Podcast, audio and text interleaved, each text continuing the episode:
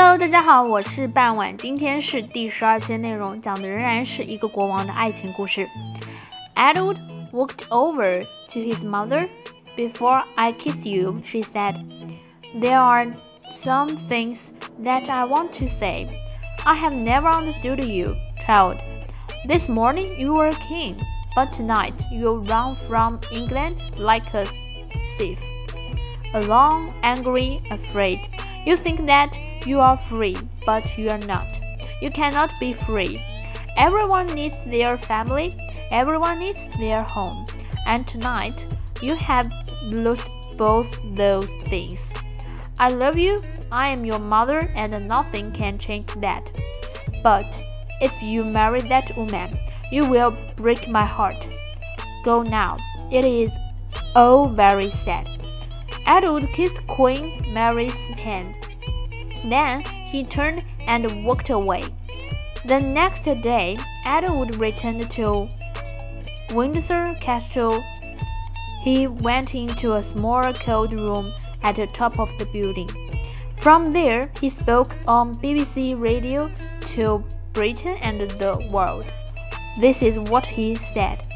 Tonight, for the first time, I can say a few words to you. Earlier today, I gave the crown to my brother George. He is now your king.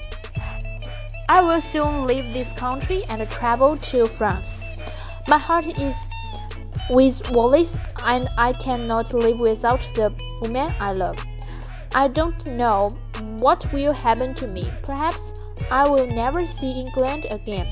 But think of me tonight when I sail across the sea. God be with you. Long life King George. Edward left Windsor Castle and got into a large black car. It was now midnight and it was just beginning to rain.